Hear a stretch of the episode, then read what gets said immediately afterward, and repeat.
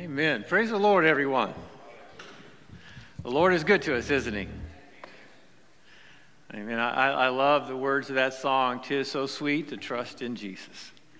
It's important uh, to understand that. But how many realize, how many realize that when you trusting in Jesus is not just simply saying, okay, I, I trust in Him, but He has a, a pattern that He allows to be implemented in our lives that helps us understand who He is and, and that we can trust in Him. He doesn't just say, okay, whoop, here you go, and now you automatically trust. He puts you in situations that you get to decide am I going to trust in the Lord or am I going to trust in myself? Have you ever been there? And have you noticed when the times that you choose to trust in yourself, it never works out? And how many times do we go and do that? And, and then when it doesn't work out, we cry and say, God, we're in this, we're in this situation. He picks us up and, and delivers us from the situation. And then in a, in a few days or a few weeks, we're right back in the same place where we get to decide again. Because God never overlooks anything in our life. He wants us to trust in Him. In fact, trusting in Him is, is one of the key components. Call it faith, belief, belief in, in God that we have not seen, belief in His Word that, that we know that everything that He says is true. Going to say that again. Everything God says is true. God cannot lie. We talked about that as Christ our, our Savior, then Christ our Sanctifier. And today, those that are of you that are here and those that are online, I, I want to talk to you a little bit about Christ our healer. Christ our healer. We're going to be reading out of the book of Acts, chapter 3. And I want to bring out a, couple of points. And you say, well, can you have a, a large discourse on, on Christ our healer in 30 minutes? I would say the answer is no. But if we can at least get on first base, we're going to make some progress. So, we talked about Christ being our Savior, that He is the only one that can save. He is the only one that, that can bring salvation. And we receive that salvation by putting our hope and faith and confidence in Him.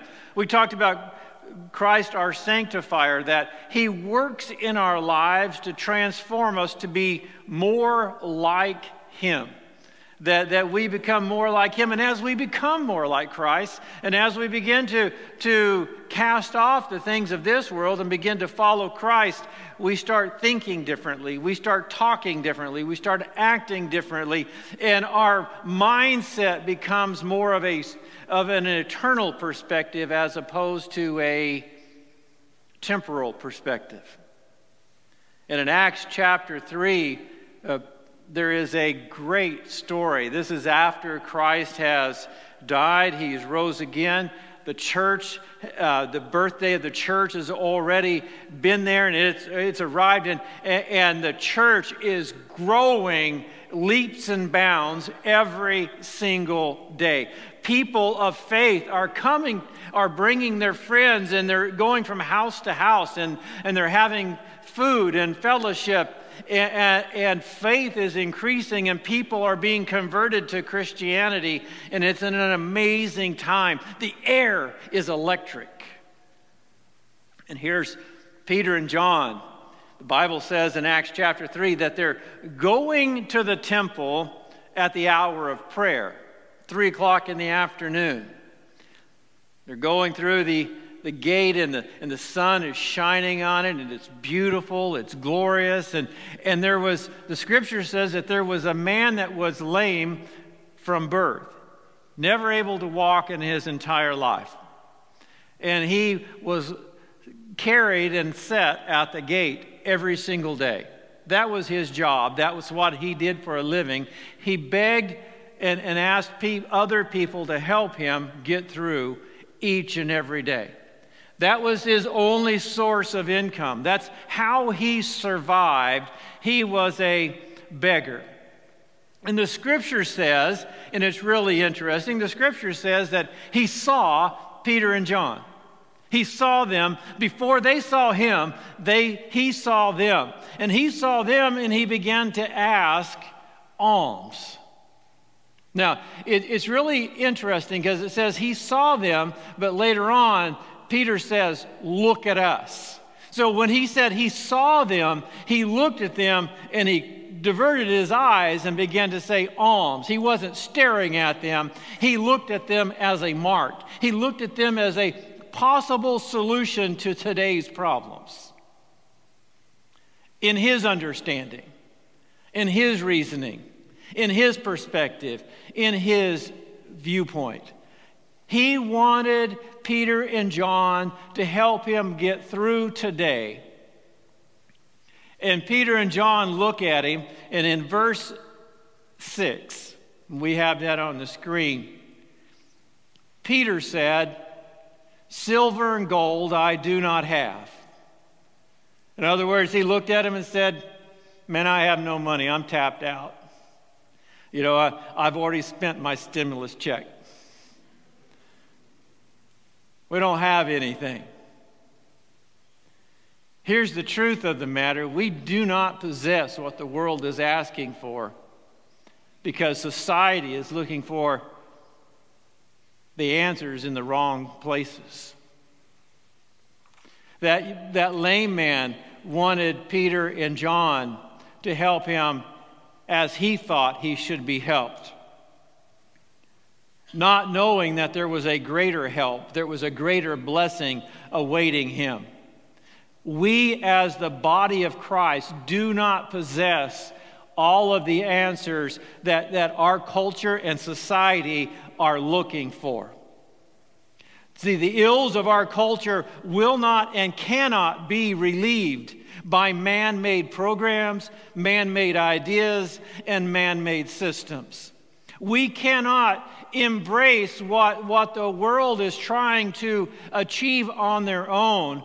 Now, we have the, a, similar, a similar agenda. Our, our agenda is that we want peace, we want joy, we want happiness, we want equality, but it will not and cannot come through the mind of man. It only comes through the gospel of Jesus Christ. The lame man wanted help for today, but he was still in his condition. He was still struggling to survive.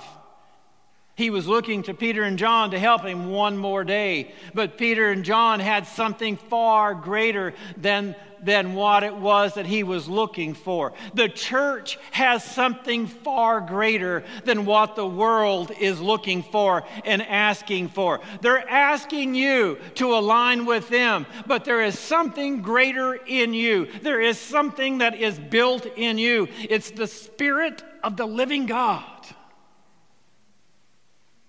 And today, I want to be able to help you comprehend how important, how vital it is for we as the children of God to realize yes, we need to be able to have discourse with, with those in the world, but we need to understand that what is in you is greater than what is in the world, that you have within you the very presence of the living God that can offer healing and blessing to a world that is in desperate need.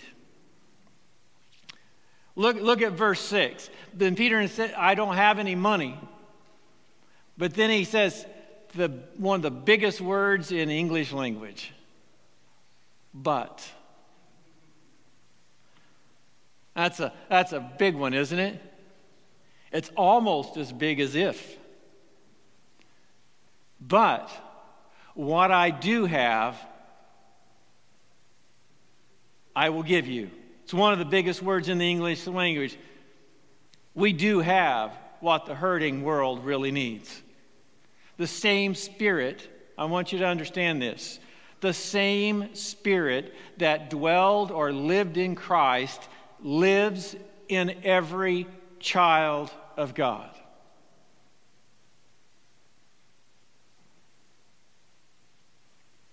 I don't think you're quite getting it yet. The same Spirit that was in Christ, that He stood on the bow of the ship and calmed the storms, lives in you. That same Spirit that, went, that was in Christ that, that, had, that gave Him dunamis, power, and He healed the sick, He raised the dead, indwells each and every child of God.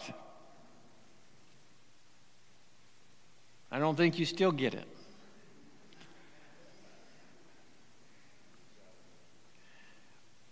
Let me put it in different perspective.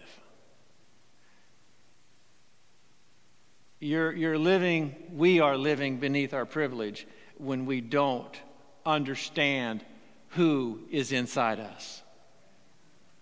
We live with the beggarly elements of the world attached to us, and all along we have the power to within us. It's the Spirit of the living God. It's not us, but Christ in us, the hope of glory.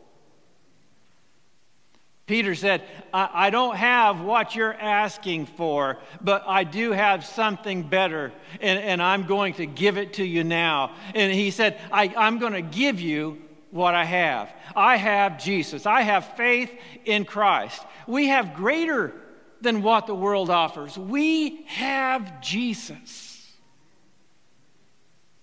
Justice, peace, love, joy, acceptance, equality, they're found in a relationship with Christ.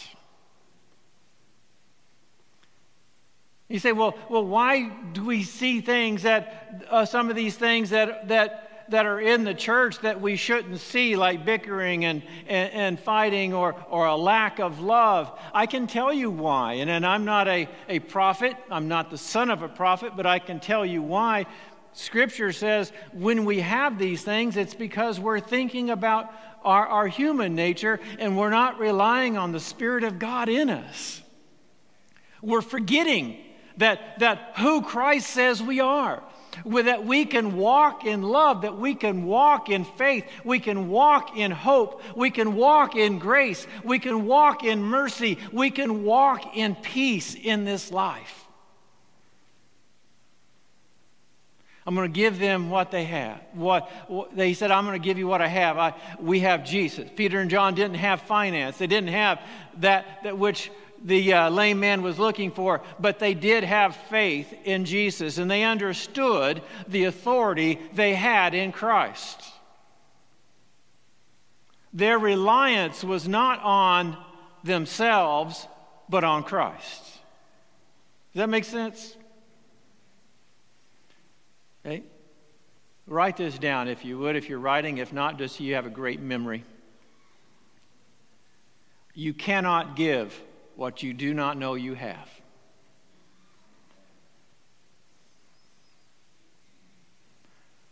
Do you realize that a great portion of Christ's time on earth was dedicated to healing the sick? He healed the blind, he healed the paralyzed, he healed the lame, he healed the deaf, he healed lepers, he had those with fevers, many uh, chronic illnesses. In fact, there is no record anywhere in Scripture that says that Jesus turned anybody away that was sick. Matthew 9:35 says Jesus went about all the cities and villages teaching in their synagogues and preaching the gospel of the kingdom and healing every sickness and every disease among the people. Jesus healed everything. Jesus cast out spirits. Jesus raised the dead. And that same power that Jesus used lives in you. Healing did not end with Jesus. Jesus himself said that healing would continue. Mark 16, 18 says, They will place their hands on sick people and they will get well. Not they might, or they could. John 14, 12 says, I tell you the truth. Anyone who has faith in me will do what I have been doing, and he will even do greater things. Anyone means everyone, any one of us, anyone who trusts in the Lord, anyone that is a child of God. It's not limited to a select few, it's anyone and everyone. Jesus is still the healer today. James 5:14 says, "Is anyone among you sick? He should call for the elders of the church to pray over them and anoint them with oil in the name of the Lord, and the prayer offered in faith will make the sick person well." Faith, faith in whom? Yourself or in the Lord? and in what the Lord has spoken.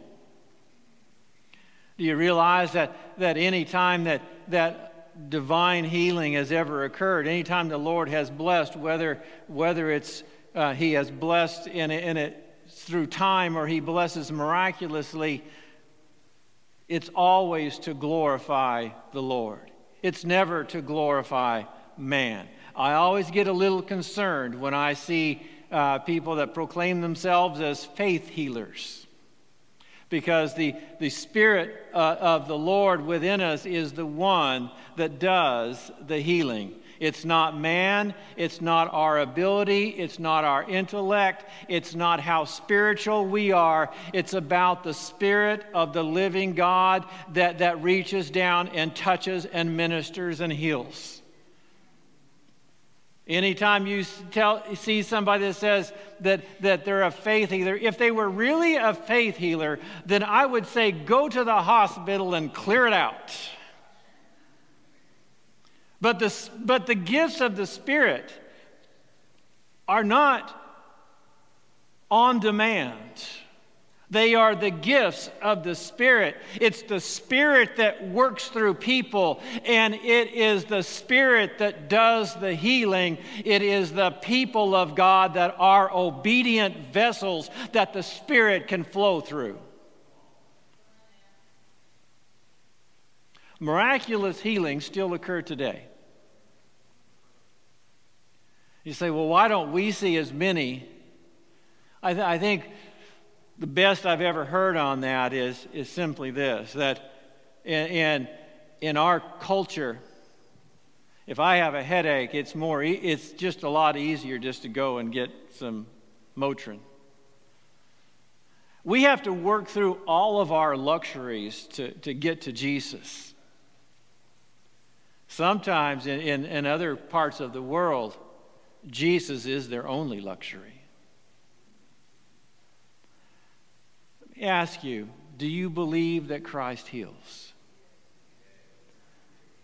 Do you believe that he can use you? Bible says that Jesus healed in almost every single time.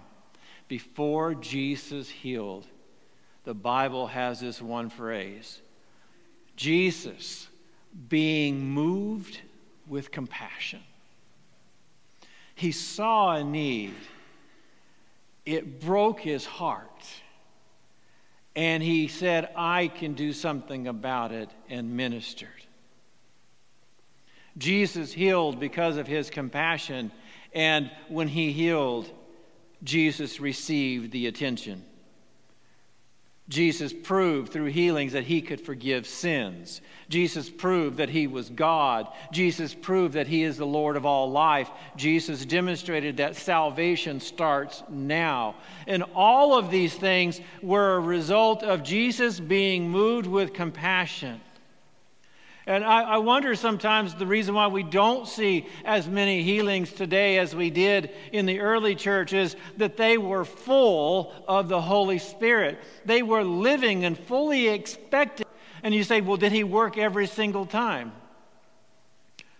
Paul had a, had a, what he called a thorn in the flesh. Many believe it was his eyesight. And, and he prayed three times that the Lord would heal him. And the Lord said, I am not going to heal you. My grace is sufficient for you. So, the, does the Lord heal every single time? The answer is no. But does the Lord heal today? And the answer is affirmative. Yes, He does heal. Healing is from Jesus, and it's not from our faith, but it's our faith in Him. The power comes from the Lord, the power doesn't come from faith alone. Does that make sense? You can have all the faith you want, but if the Lord is, is not moving, it's, there's an interaction between the Spirit of the Lord and faith.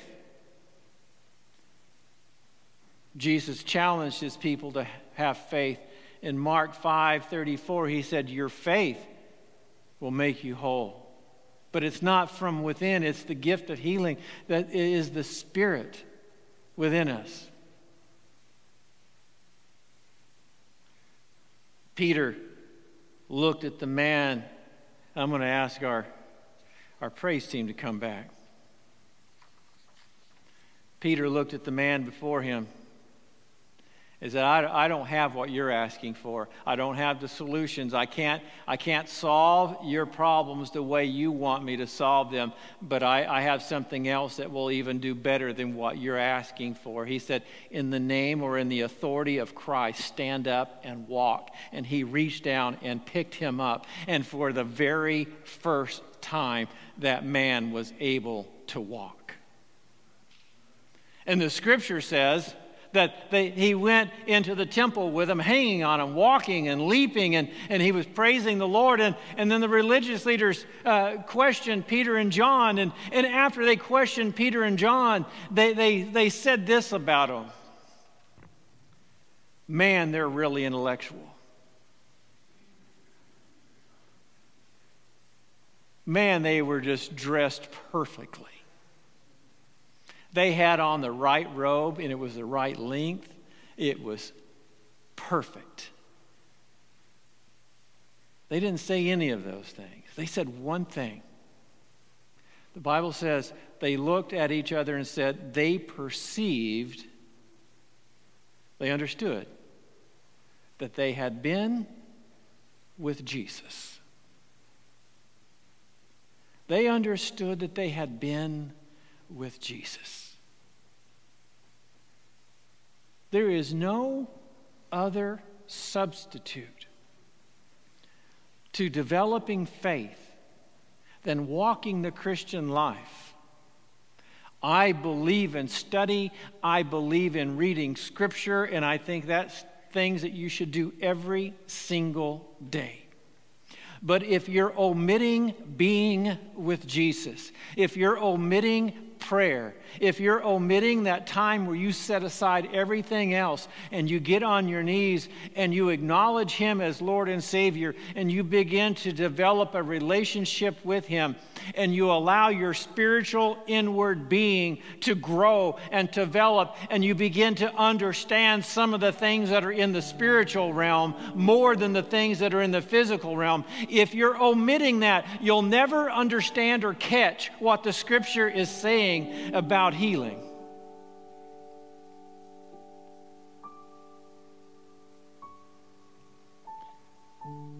Jesus at the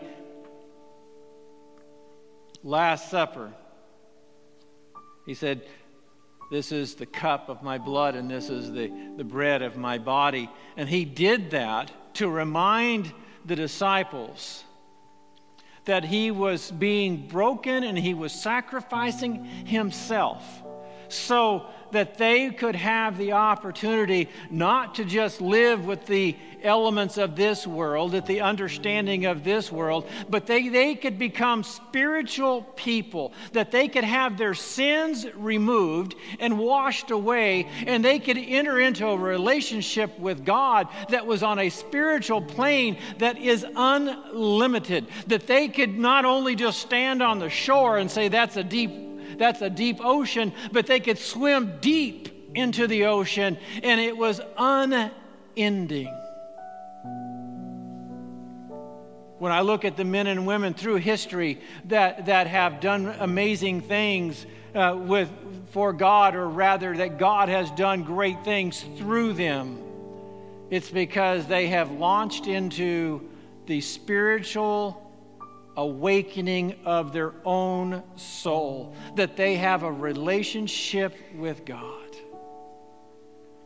that surpasses this world, that surpasses the understanding of, uh, of today and of their day.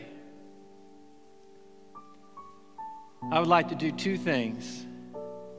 I'm going to ask our, our elders to come and if they would serve communion for us. And as, as we partake in communion, I, I would like for those of you that need healing. After we've gone through and you've taken communion, because communion is about looking and, ex- and examining your life and realizing where you are in relationship with God. If you need healing, the Bible says that, that you can come before the elders and the prayer of faith will bring healing. I want to invite you after you take communion, if you need healing or if you want to stand in for somebody that needs healing, I want you to just come right up here and we will pray with you and bless you in the name of the Lord. Would you pray with me?